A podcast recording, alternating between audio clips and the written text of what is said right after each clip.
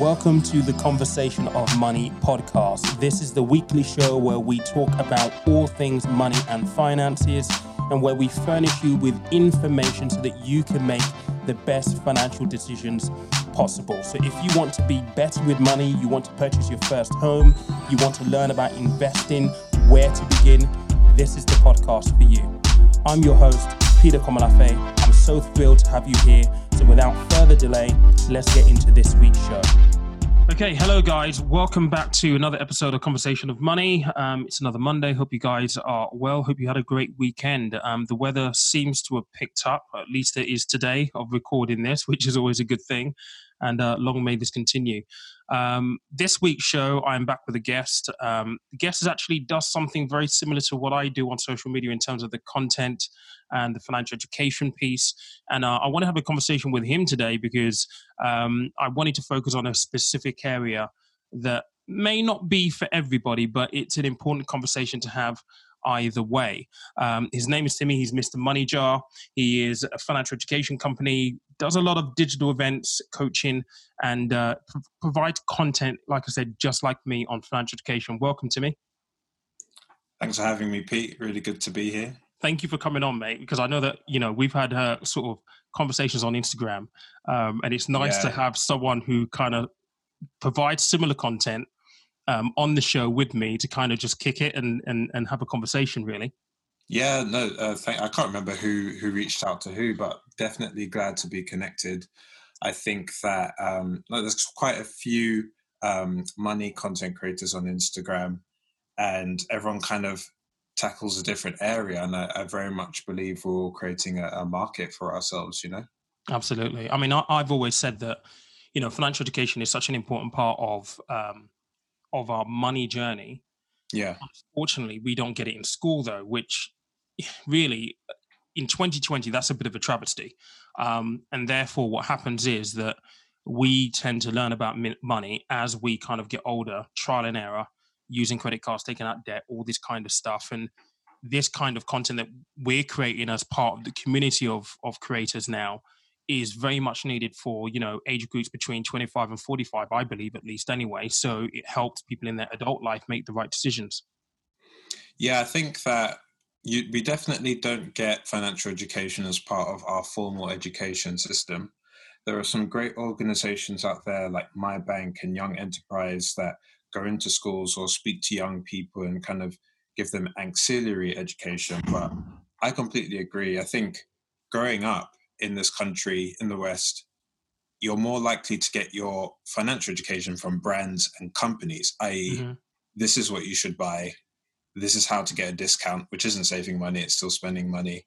Um, but you don't really get anything on the budgeting, saving, and investing side, which I no. think is what we're providing. Yeah, absolutely. And I think the point that you make there is actually right that you know you do get education from um, the companies who want to sell you stuff. People want to take the money from you. Of yeah. course, of course, and it's almost like it's a it's a vicious circle, really, and it's that mentality or that mindset shift that I often refer to in in terms of when you go out shopping and you see like a fifty percent discount, like you're not getting it fifty percent free. You're just it's, giving them fifty yeah. percent less than what you would have done last yeah. week. So it's you're still spending your money effectively. Yeah, yeah, you lose one hundred percent of what you spend. Definitely. Yeah. So I think it's re- a really interesting dynamic. And certainly with my followers on, on IG, what often what I get is I get a lot of questions about how to invest, where to invest, um, all that kind of stuff. I get the odd question about budgeting and paying down debt, but there seems to be more of an attraction these days around investing in the stock market. Why like, do you think that is?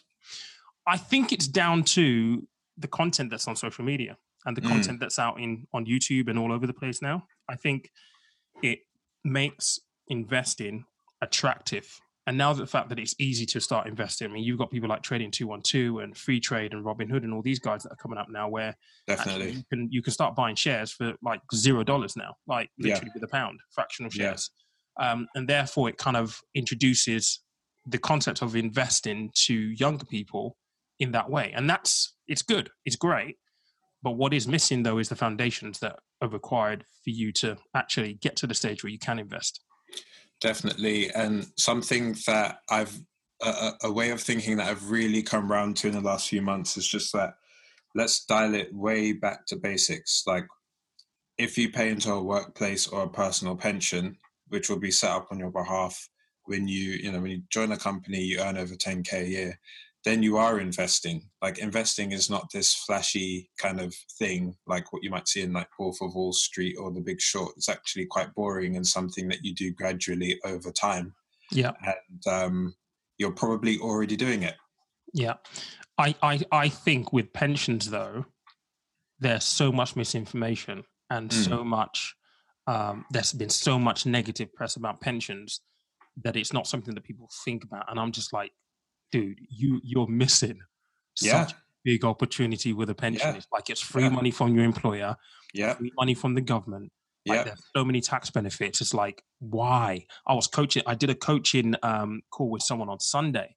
And uh, I said, you know, are you paying into a pension? He goes, no. And I was like, dude, why? And he goes, well, I had my, my dad's had a bad experience and I don't know, I just I'm not convinced. And I said, look, please promise me. We talked talked through the benefits and stuff. So just promise me that you're going to speak to your HR department on Monday. Please. Yeah. It's such Yeah. a thing to miss. Furthermore, there's, you know, I think the, the private pension and the state pension get conflated a lot as well. So you've got the pension freedoms age, you know, 55 years old when you can draw down on a private or workplace pension. Then you've got the state pension, which kicks in at mm-hmm. 68, which I don't even know if that will be around by the time we get to that age or if it will even be 68 by the time we get there. But I think people get confused between the two as well. But if, Yeah. if, if we're talking about a workplace pension, private pension, I really like to dial it down and just say, just imagine it as a savings account that you pay into every month. You just can't access the money until you're in your mid 50s, your 60s. Yeah. It's exactly the same. Yeah. I think there are many people that have this misunderstanding because obviously pensions have changed quite a bit. You no Mm. longer have the whole bit of, you know, uh, the, the GAD department, uh, the government actu- actuarial department dictating how much you can take from your pension at any given time. With freedoms, that has completely changed. I think people still think that that is a thing, that you're told how much you can take out of your pension every single year. And that, with that not being the case, I mean, pension freedoms changed a lot of things. It changed the fact of your employer's got to contribute, you've got total freedom over what you take on your pension, how you take it, how you spend it. But with that, you've mentioned something that is quite important. Yeah. With that, they're putting the onus on everybody else. So it's your responsibility for a pension. And that opens the door for the fact that the state pension may very well not be around when you and I get to state pension age Yeah. because there isn't a pot of money that pays for that. It's a it's a it's paid out of the tax take. Yeah, and um, yeah, as I said previously, it's, it's, it's 68 at the moment. It will probably go up because we're all living and working longer. But um, yeah, it remains to be seen how, because I, I think net more money is coming out of the quote unquote pension fund and is coming in through our national insurance payments. So it really does remain to be seen whether there'll be anything to draw down on by the time we get to our you know late 60s and i wouldn't be surprised if the state has to intervene or maybe you know there'll be a univer- universal basic income by that point and um, everyone will have their kind of rent and basic necessities paid for by the state who Yeah. knows Yeah, who knows? It's a really good point on that one. So one thing I was going to ask you then. So on obviously your content, your uh, Instagram based, that kind of stuff. And I, I know I did ask you this sort of last week, but I'm interested just for the for the listeners to kind of hear in terms of the content that you create and the main things that you get asked by your followers as well. Before we get on to the, what we were going to discuss today in the, on the show. Yeah, so main questions I'd say I get are investing for the first time, pensions, like how much should I be paying in, how much do you how, how much of a pot size do you need when you retire? Um, a lot of stuff on budgeting. Um, not very much, I'm surprised, on like how to make money. Like a lot of the conversations around what to do with the money that I already have Mm-hmm. um, and I try and create content around. So my my um, almost hypothesis is that, as you mentioned at the start of the podcast, we don't receive financial education at school. mm-hmm. this creates a gap I don't think it's. A, I think it's an information gap. I don't think it's an understanding gap. Mm-hmm. So my aim, whenever I create content, is to create things that I think people don't know, but will most likely understand when they see it. Mm-hmm. I think that when you connect those two things, really positive things happen. Yeah, yeah, I wouldn't. I couldn't agree more with you on that because it is definitely an information gap that we have.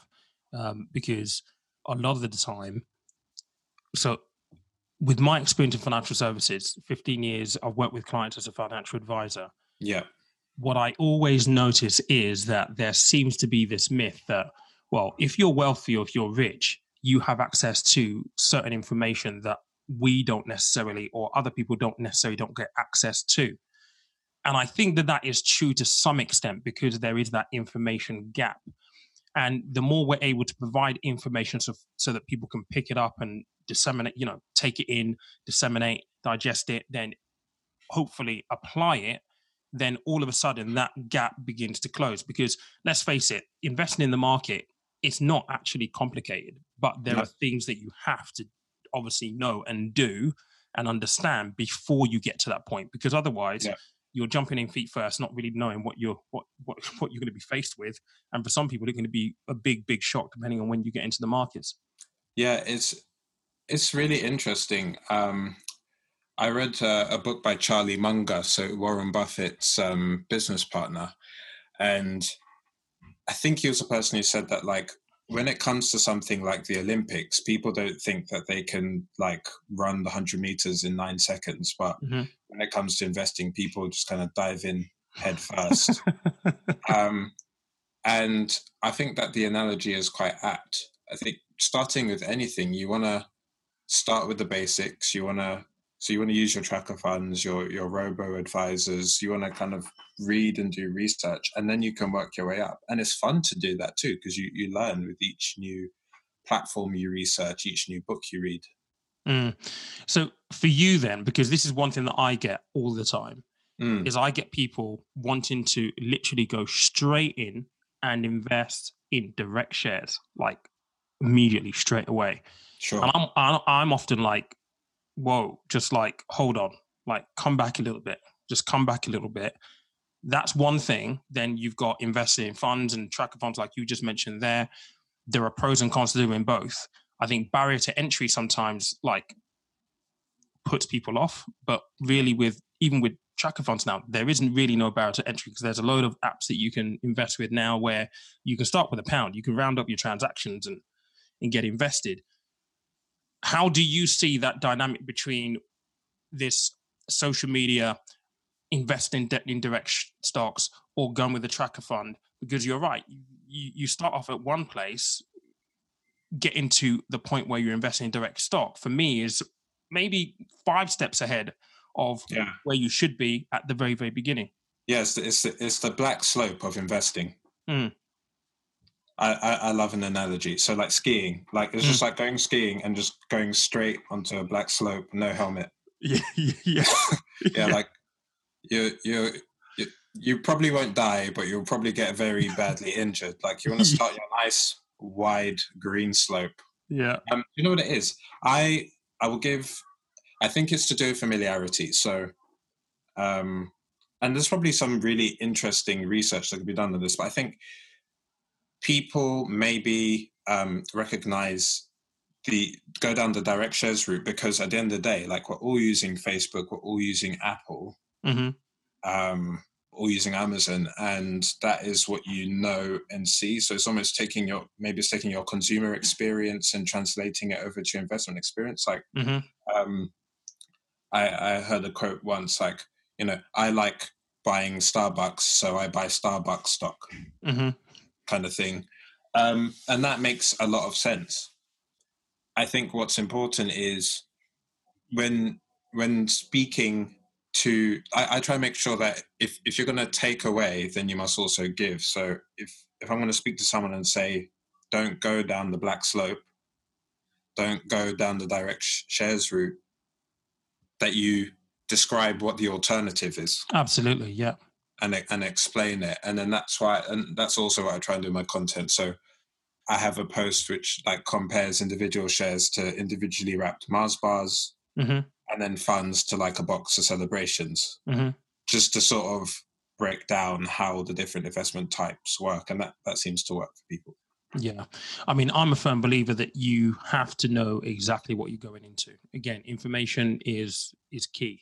At least when you have the information, you're able to then make an informed decision. And that's always Yeah. been everything that's always been the guiding light to any conversation that I have with anybody, right? Yeah, if you have the information, you can then decide to say, okay, maybe I should do this one in opposed to doing that one. But you need to know, like you're saying, right, you want to do that. These are the pros and cons. This is an alternative. These are the pros and cons. Yeah, yep, yep. then you it. can decide w- whether you still want to go down that route or whether you want to go on and do the alternative because you feel that that's going to be better with you, better for you now that you've got the information and you know what the pros and cons are. That's it. That's it. Uh, Yeah. It's, it's that information gap thing again, and um, that's why I, th- I think social media is so powerful. You know, just to think that you know, being on Instagram, a place that's traditionally not associated with money and finance, that sort of thing. Mhm. I'm so happy to have met the community, met yourself, met all of the other money pages on there, all, the, all of the other brands. Um, and you know, we can just move information around so quickly now. Yeah. Um, so I, I do believe that even though we didn't get the education, that going forward people will. Yeah. On that, I, a, a question just popped to my head, and I, I have to ask because I'd love to get your take on this. So, a lot of the big brands, the big financial services brands, Instagram isn't really a thing for these guys at this point Yeah. in time. And I Yeah. personally believe that that is a big, big, big, big gap and a big mistake on their Yeah. part because what I've noticed in wealth management, and I know the reason why it makes sense from a commerciality point of view, is they essentially go and chase the guys who've got all the money right now, assets under management. Those guys will be the baby boomers. So, you know, you're looking at 50, maybe 45 plus, even heading towards that area where they've accumulated some wealth during their life. And that leaves a vacuum behind in that age group between 25 and 44, really Right. guys that are working, earning good money, building businesses, earning really, really well. Young people who are probably earning the highest amounts of money in history for the age group. Yeah. And at the moment, they're not being serviced. And with banks ta- stripping back some of the services that they're providing, these guys are getting their information from social media, which is why the work that you and I do and the rest of the community do is really important in just guiding Agreed. people. Do you do you feel that big brands are, are missing a trick? I think it depends on the brand you're talking about. So if you look at a company like Monzo, they're very active on social media, active Instagram, active Twitter, Mhm. um, great blog. You know, they can put out, they can do a crowd fund and close it in a, uh, is it like seconds or minutes or whatever? Yep. So they've nailed that. But yeah, when I think about more established brands, um, they aren't really anywhere to be seen on social media. I wonder if, as you said, that's because they already have their established customer base and so they don't need to. I do think it's potentially a missed opportunity though, because eventually we are going to become, we, we're going to eventually fall into the age group that those more established brands would consider their customer base Yep. and rightly or wrongly social media is here and is how we consume a lot of our information so i do think that they could use it to build up some pipeline Yeah. and it it doesn't mean that as a brand you need to be posting your own content and stuff but maybe working with bloggers and influencers and, and that sort of thing like brands in other industries do Yeah. And to add on to that, the fact that there will be a huge wealth transfer in the next 20, 15 to 20 years, really, Of to course, the tune of about to to the tune of about 1.3 trillion pounds. yeah I mean, that number is scary. And this is one thing that I've always had in the back of my head. Like, so and I've worked for a number of investment houses and, and, and big firms. This isn't really on their radar. The ones that are, it's kind of there. They kind of know, but they're Yeah. not really making any strides to really actively do anything about it. yeah And I'm like, well, at some point, it is going to be too late because these people that we're now talking to now and and and interacting with and providing information to, you've got to build trust. It's like you can't expect, you know, mummy and daddy to be gone. with money. You know?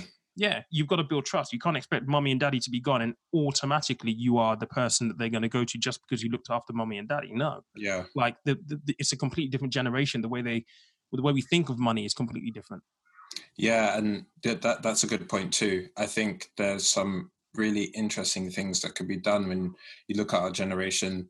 We're more likely than other generations to care about things like you know gender equality, racial equality, um, sustainability, the environment, and you know, as as a brand, I'd be thinking, great, like what what thought leadership, what research, what products and services could I package up to appeal to this new audience? But the thing that you're talking about, uh, you know, about it being too late, I wonder if that's just a human problem. Mm. If we look, for example, at coronavirus, we sat on our asses for three months. True. And yeah. and we have we have everything in place now to deal with it, but like we kind of waited until it was too late to do anything. Yeah. Very, very true. Um, that's not me criticizing anyone. I just think it's the focus issue. People yeah. don't really tend to do things until they have to do them. Yeah. I mean, I would say on the flip side to that, that coronavirus came out of nowhere. I mean, I think for for the industry, I think the signs are there.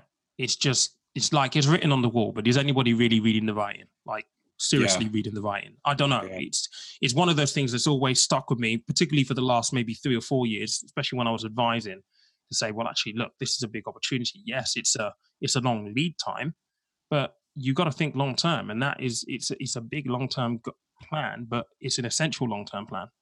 Yeah. So I think that leads us very nicely into kind of what we were talking about um, for this specific episode. Now, for people who are listening, um, you can't see us and you can hear us, and you know that I'm black.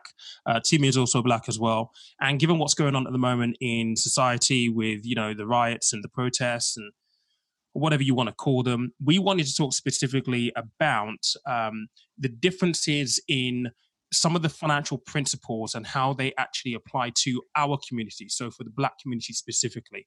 And I was reading a, a statistic um, over the weekend because I did a show for another group um, on Sunday afternoon, and there was a statistic that came out that was actually very, very interesting, and I thought would be really good as a conversation piece for this for this show.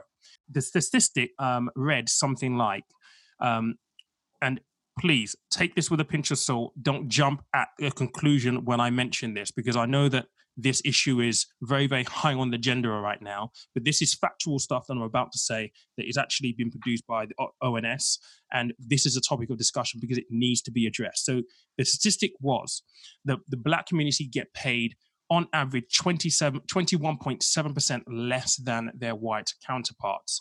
And when I read that, I thought it was very, very interesting because when I look at my upbringing, and I know and I know a load of people within the communities in London and across the country who are on, I would say, low income, what that essentially does is that applies financial pressure.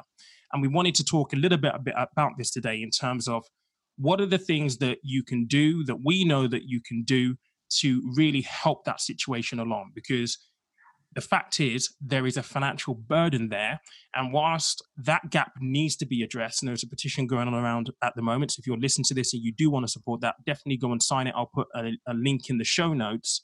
Whilst we do have to deal with that it's important to also have a look at things that we can do to help people manage money better. So that's the the topic of the conversation uh, this week with timmy but i, I want to hand it over to you. What do you think of that? Because that's an interesting number.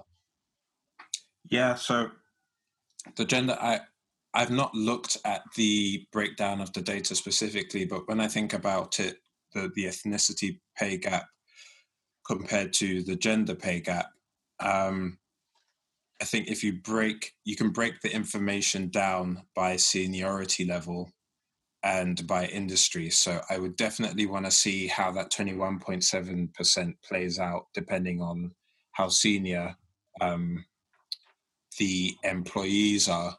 Mm-hmm. Be interesting to see if it's if if you're at junior level is actually quite you know there is no gap but then the more senior you get there's a bigger gap and whether that shows up the fact that black people are much or should i say ethnic I, I don't like to use ethnic as synonymous mm-hmm. with black but just to avoid um, clumsy wording um, people from an ethnic background are less likely to be senior and mm-hmm. therefore that's why there's a pay gap um, it'd be interesting to know if there's qualitative or like behavioral information, um, behavioral reasons why.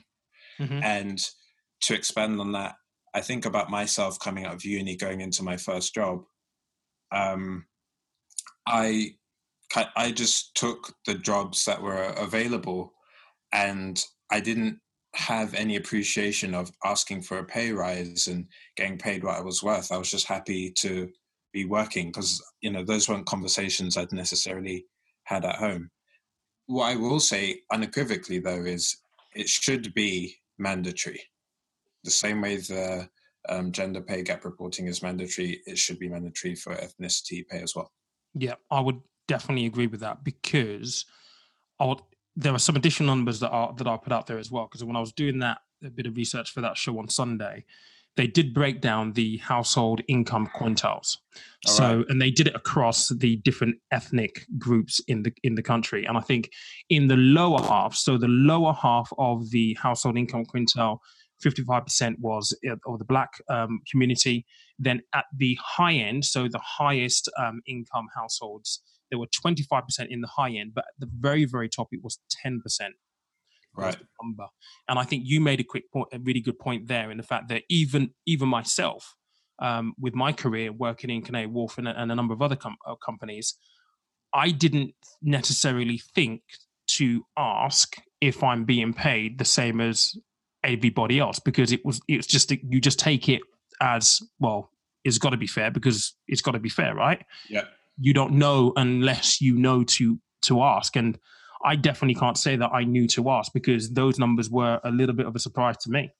Yeah, and I'm going to try and speak from my own personal experience. So I don't kind of color the whole black experience um, with with the same brush, but even things like I'm Nigerian. I come from a Nigerian family, and hierarchy plays a big part. So as a young person working in my first job, it was very strange to me that I could call my boss by his or her first name. yeah. that I could that I could speak back. That yeah. I could say that's a stupid idea. My white counterparts were very happy to say things like that because that's part in not that that's part of like British white British culture, but um, you're certainly not gonna get told off for doing stuff like that. But yeah, you, you do have to consider that it could be the case that a, a young black man or woman in their first job is having to contend with a huge difference in culture from what they were brought up in. And that, for me, did play into, well, I feel, you know, if I do feel like I deserve more money, then can I just walk into my boss's office and ask? Mm-hmm, mm-hmm, mm-hmm. Yeah. There were definitely other people doing that. I didn't do that. Well, it took me a while to do that. Yeah. Also, like, please let me know if I'm going off piste. But I think that also within my experience of Nigerian culture, there is this kind of pounded yam mentality, and I'm gonna, I'm gonna, I'm gonna explain. So, people don't know what pounded yam is. I know what you're gonna say. it's a very it's it's a bit like yam is a bit like a potato. Uh-huh. Yeah, it's, got, it's got a it's it's a root vegetable.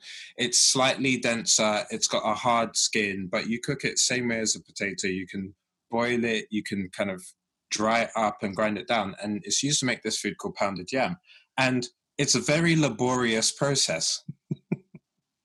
like I'm much taller than my mum, and I'm much stronger than her, and I can't make pounded yam, but she can. You know, she has she's got this immense strength. And what I'm saying here is this kind of idea that the harder you work, the more money you will earn is this pounded yam mentality. It took my mum 40 something years to realize that she could just stick it in the microwave and get the same results. this that if you've not battled with the pounded yam that it's not going to taste the same or it's not going to be as good. Yeah. And I think, so, so to sort of round off, um, I definitely went to work thinking, well, if I just work a few more hours, if I just show up this much earlier, if I stay this much later, then I'll get paid more money. It's like, no, like a lot of the people that are managing you who aren't doing the day to day delivery of the work you're doing are being paid like twice what you're being paid. Uh huh. Uh-huh. Just learn, knowing how to play the game as well. Yeah. The, everything you just said there brings back one very specific memory for me. All right. And it kind of illustrates exactly what you just said there around the hierarchy of are you allowed to go and see your boss? So when I came back to the country, because I did 10 years out in Nigeria. All um, right. Yeah. I, I was I was fostered between three and seven.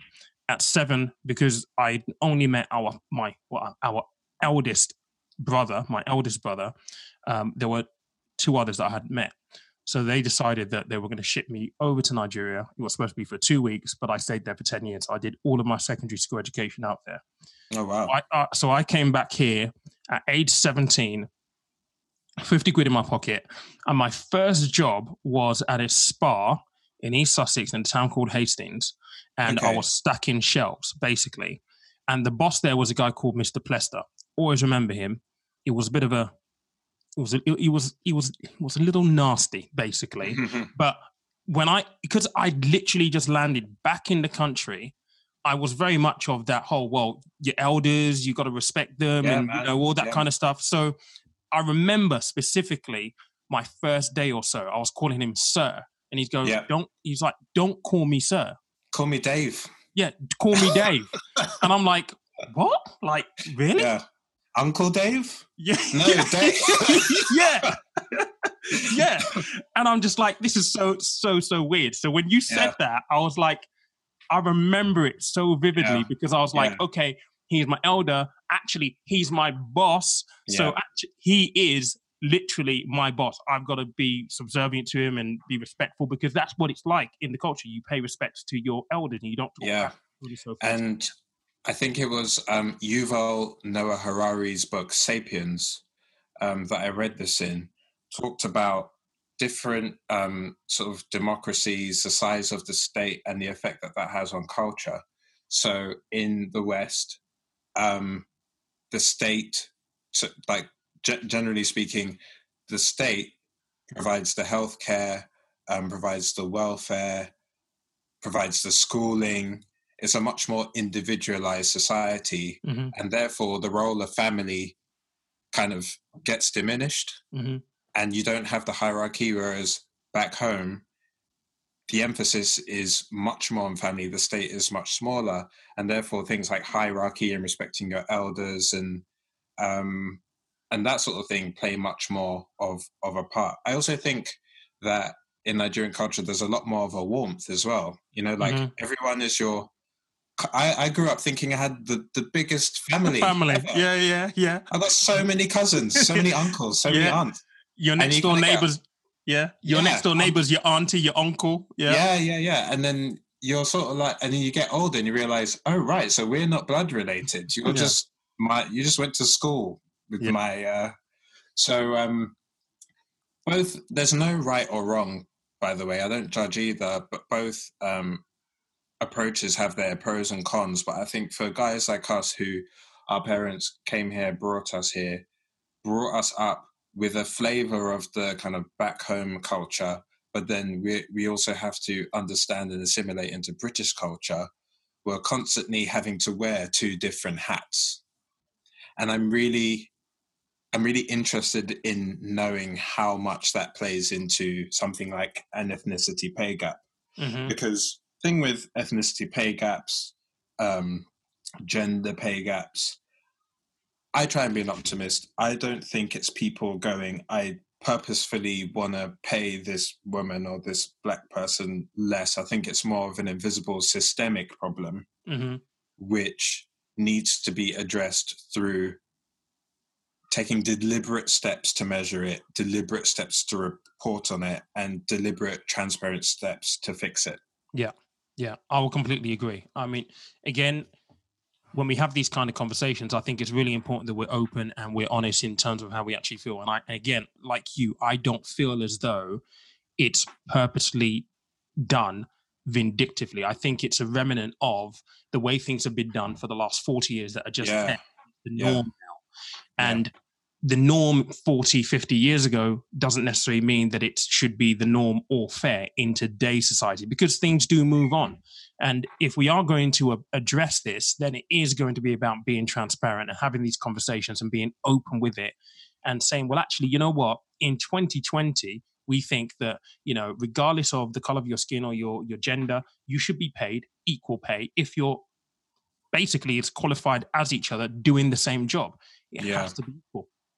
I think that there's some ancillary stuff that comes into it as well. Be interested to get your view. Like, I'm a big fan of wage transparency. The company that I work at at the moment, everyone knows how much everyone else earns, Mhm. and um, we're quite a small team, so logistically, um, it's it's a bit easier to do that. But I I think people should be able to speak to their colleagues about how much they earn with no shame at all, because that way you know whether you're being underpaid versus someone else and then you can go to the people who are in charge and make a case for why you should be paid more not bully them or anything but be like look it's a market and i'm being paid this much and like i could go and work for company x so like do you want to you know and just have Yeah, those yeah. conversations I agree. I agree. I've never seen it happen where I, in all of the years that I've been in financial services, like Yeah. talk about pay, no, like nobody does. as in nobody does or it's not allowed tacitly I think it's a case of I think it's a case of both, but hmm. nobody does because it's like, well, you're not supposed to. So Yeah. you just don't ask. In my last role, I did ask and I did I knew that I was being paid more than some people and some people were being paid more than me. But you know what they say this will come down to? It will come down to negotiation skills. So when you're at that final stage interview and you're negotiating your salary, how hard do you push? So I was lucky in the last role where I was like, listen, well, this is what I want, and it's got to be that if I'm going to move. yeah And they ponied up. It was the same thing, the one that I just got made redundant from just now. Like, what do you want? And they gave me what I wanted. So I think there's a little bit of a dynamic of that going on in there, I guess. But have a conversation with a with a, a colleague um, openly about how much you paid. I think sometimes as well, people are a little bit guarded about what they get paid as well. They don't necessarily want to be open with that. Yeah. Um, I don't know, but maybe because there's a element of I don't know judgment in there. They feel I don't know. Yeah, but I think you know uh, uh, there needs to be a shift. You're not being paid; the role is.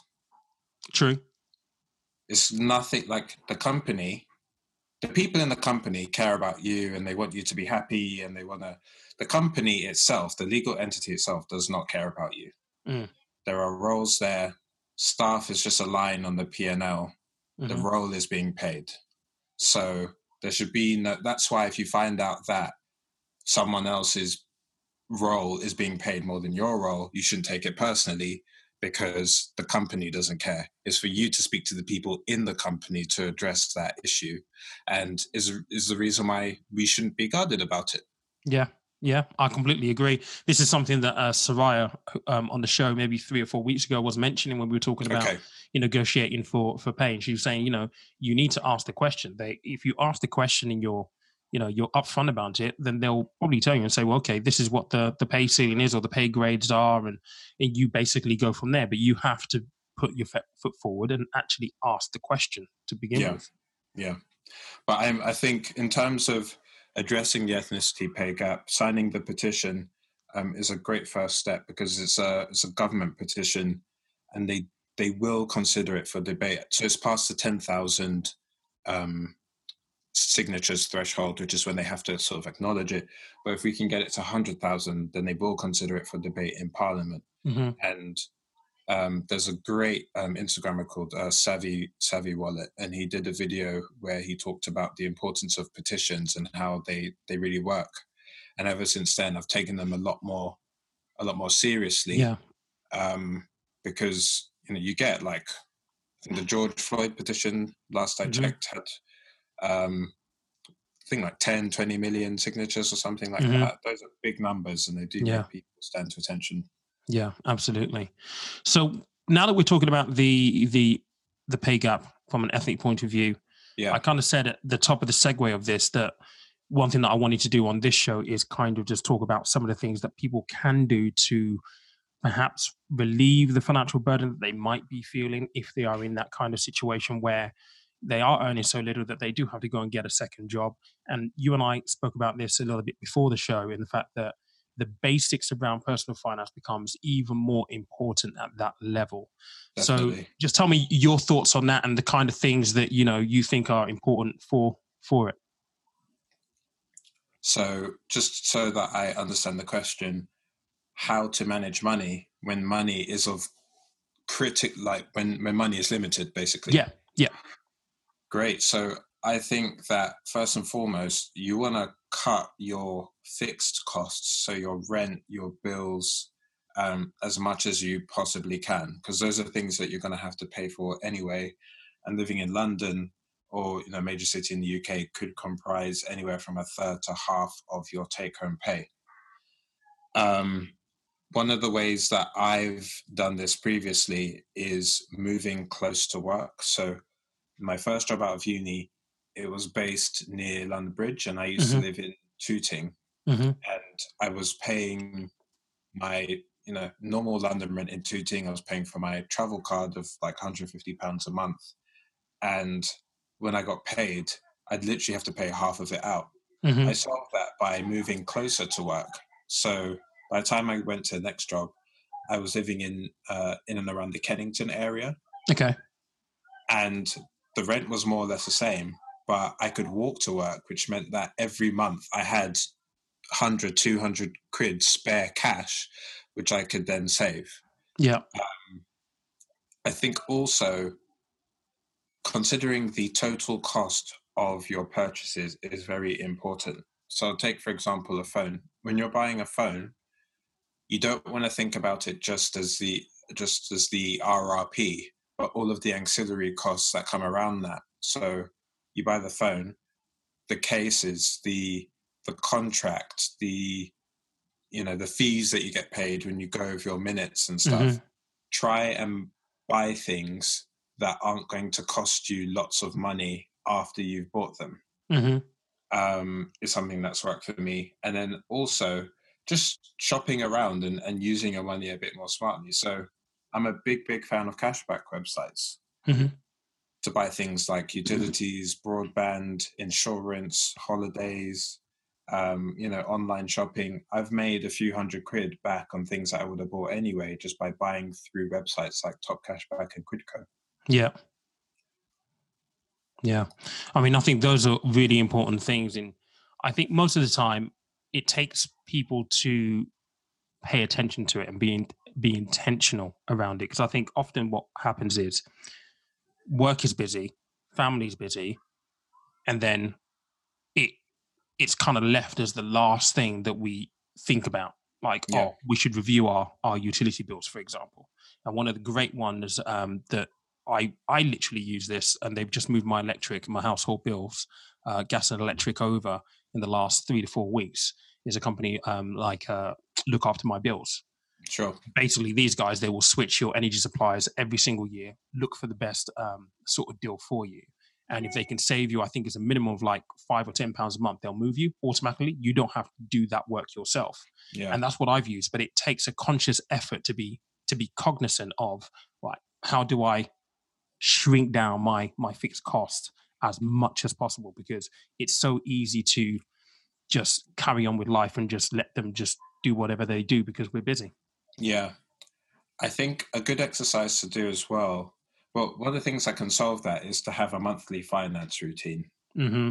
Massively, massively recommend that.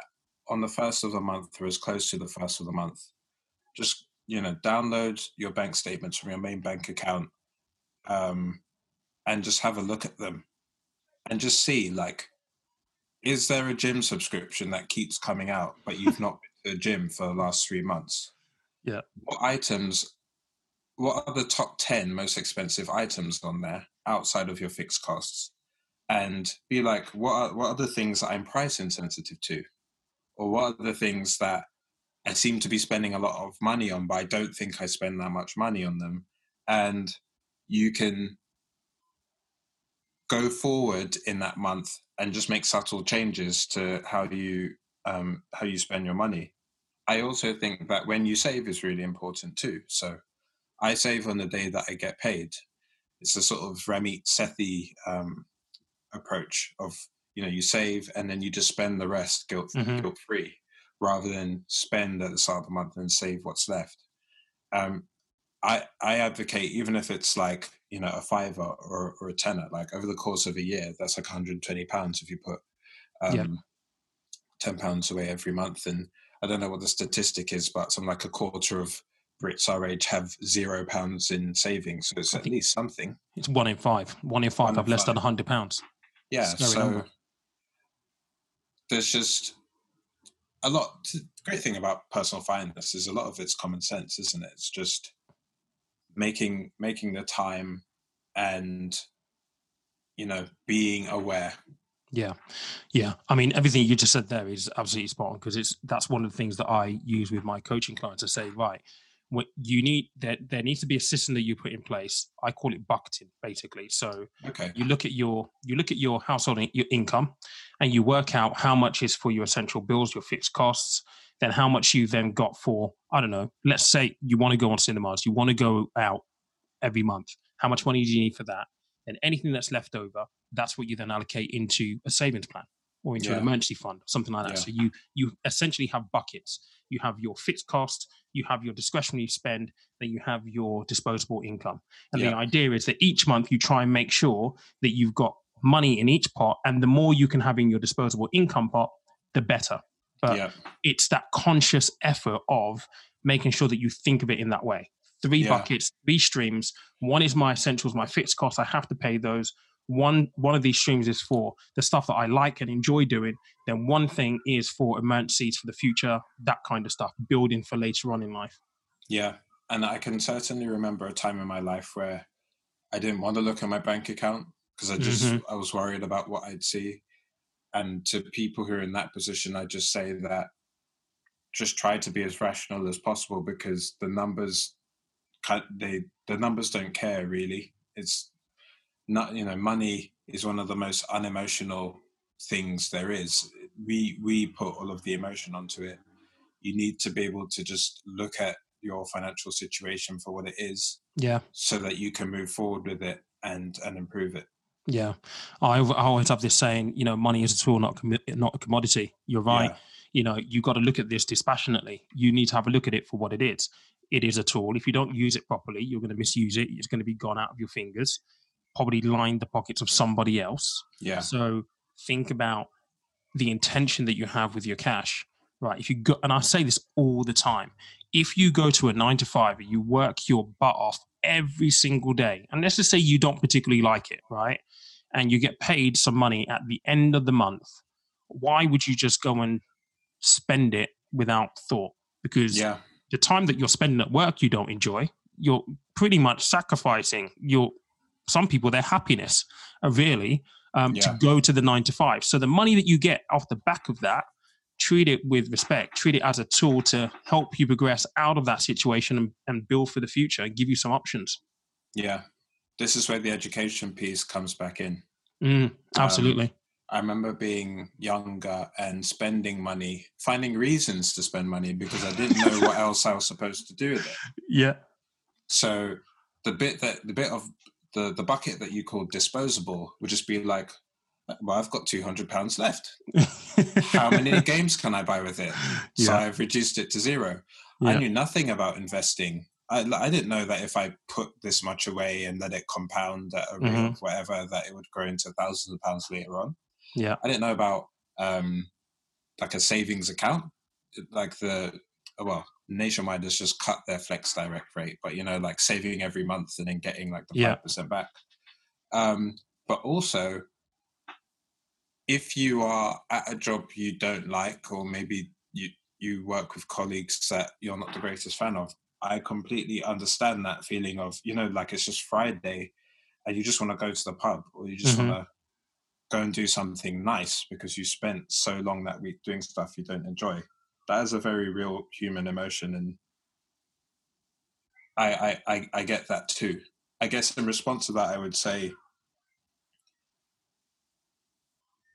you know, I try not to veer off into self help because I do see myself very much as a money person. But think about the job. This is a, like a quote from Warren Buffett do the job you would do if you were already independently wealthy. Mm-hmm. Just you know, pretend.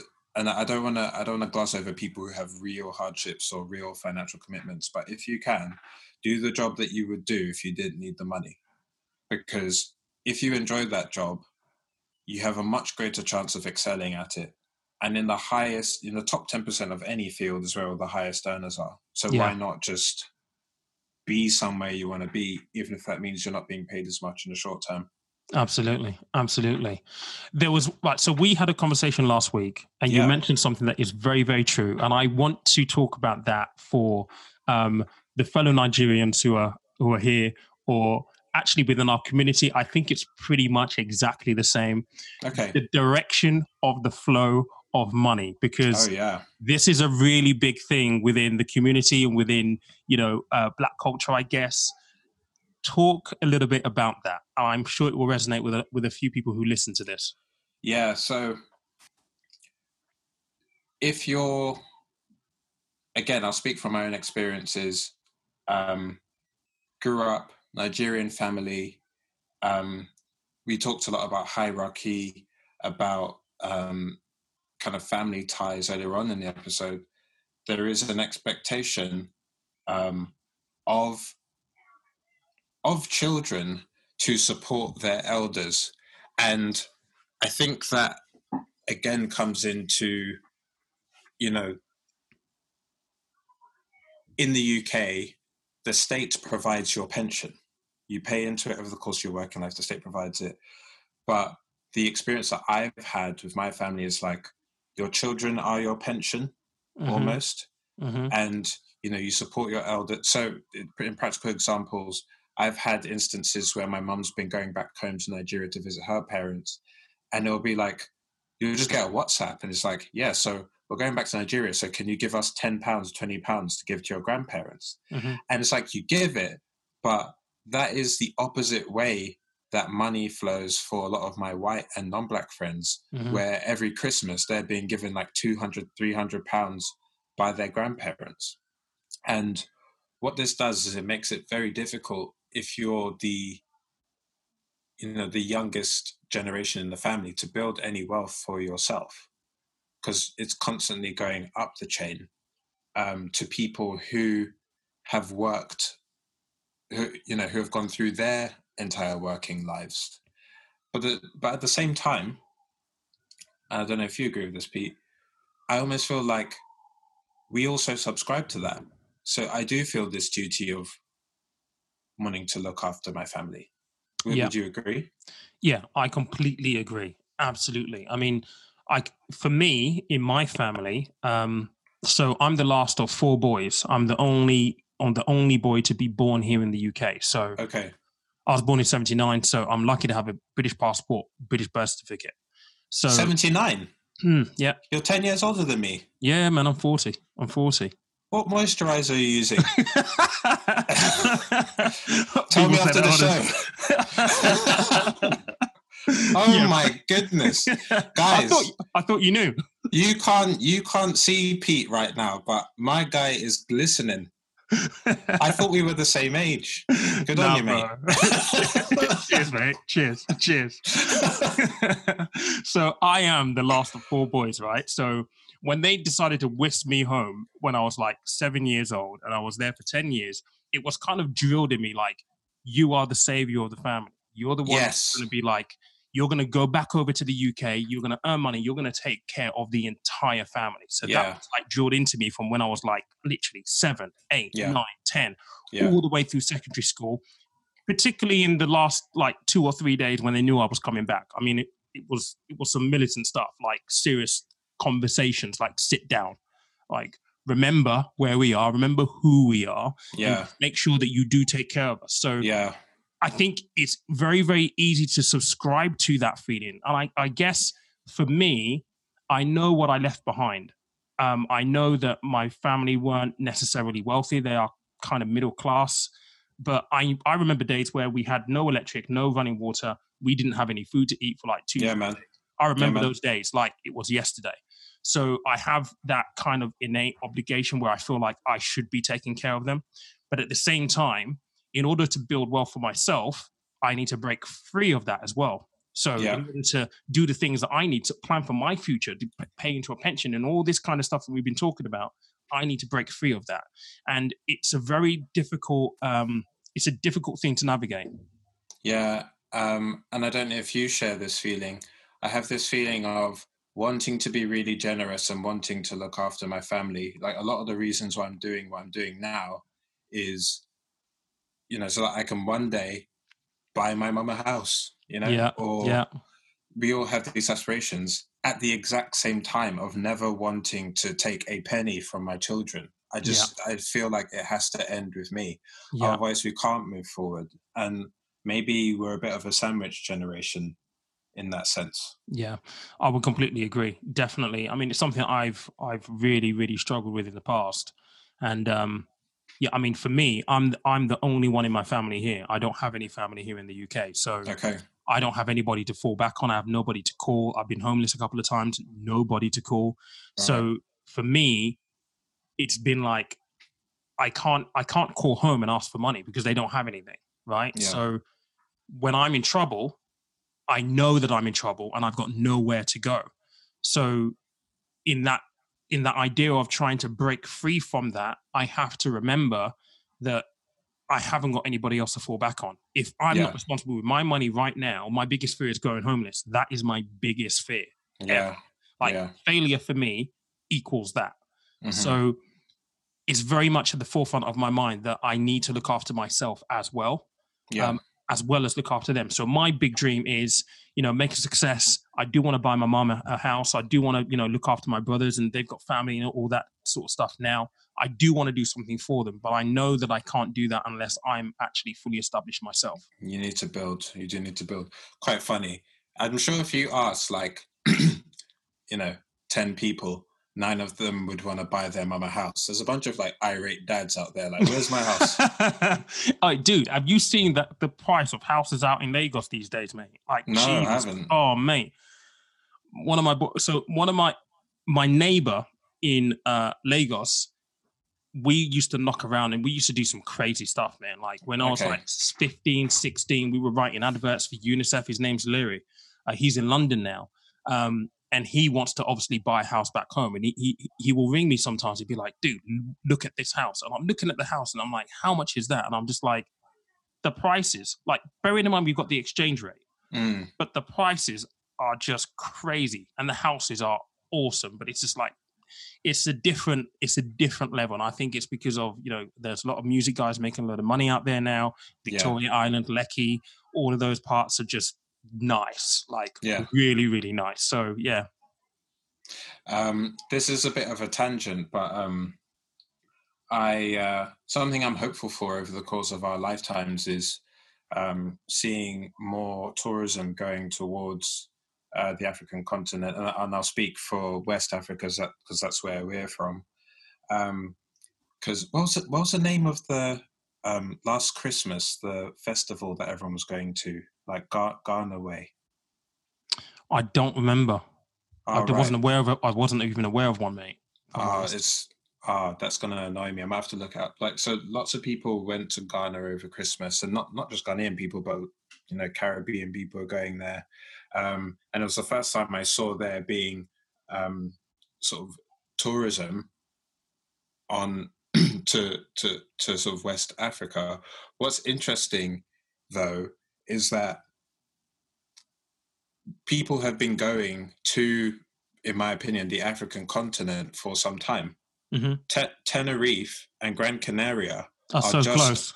off the Yeah. coast of Western Sahara. Yeah. That is like the biggest rebrand of all time. Like that's Mhm. not Spain. That's that's that's Africa yeah, yeah, yeah, geographically. yeah. So if not there, then why? Yeah, why not Lagos? Why not? There is a guy actually on YouTube. Um, he's a Nigerian guy, and he um, he covers and travels Africa, and he and he promotes Africa from a tourism point of view. I can't okay. remember his name. I'll have to. I'll give you his name. But he he did a, a tour of certain parts of Nigeria, and I'm just like, it, beautiful, really really beautiful. But it does need a little bit of investment and to really kind of like raise awareness. But really beautiful territories, really really nice. Okay, I think that the festival may have been Afro Nation. Ah, but I do, yeah, I do apologize if that's if that's the wrong one. But it was just it was just really interesting. I went yeah. I went online and loads of people were, were were back home. It was really heartwarming. Yeah, perfect. Well, look, we've we've spoken for a bit here. Um, I hope everybody has found this uh, interesting, and I hope that you know this is probably giving you, if you're not of the black community, a little bit of an insight to maybe a little bit of culture and some of our background and so on and so forth. I hope you found it interesting at the very, very least. But I want to thank Timmy, Mr. Money Jar, for coming on the show. Thank you so much. Yeah, thank you so much for having me, and uh, very happy to come back. We're gonna um, be speaking in a few weeks on on on my show, hopefully. Yes, absolutely. Um, so, actually, where do they find you? Sure. So I am Mr. Money Jar on Instagram, um, Twitter, and Facebook.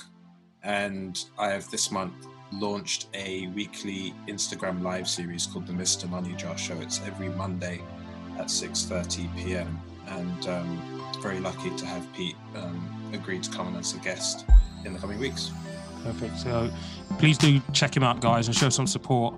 Um, you know, there's often this air of, well, you do exactly what I do, therefore your competition. I don't really see it that way. I think we're all just a we're just a bunch of people doing exactly the same thing, trying to provide information to empower people's personal finances. That's what this is basically all about. So, definitely, the more information and more um, perspectives that you can take into account when you're looking at your personal finances, I believe, is a good thing as long as it empowers you. So, guys, thank you so much for dialing into the show. There will be some links in the show notes um, to, to Mr. Money Jar here and some other things that we've spoken about in the show today. But until next Monday, have a great week. Catch you soon take care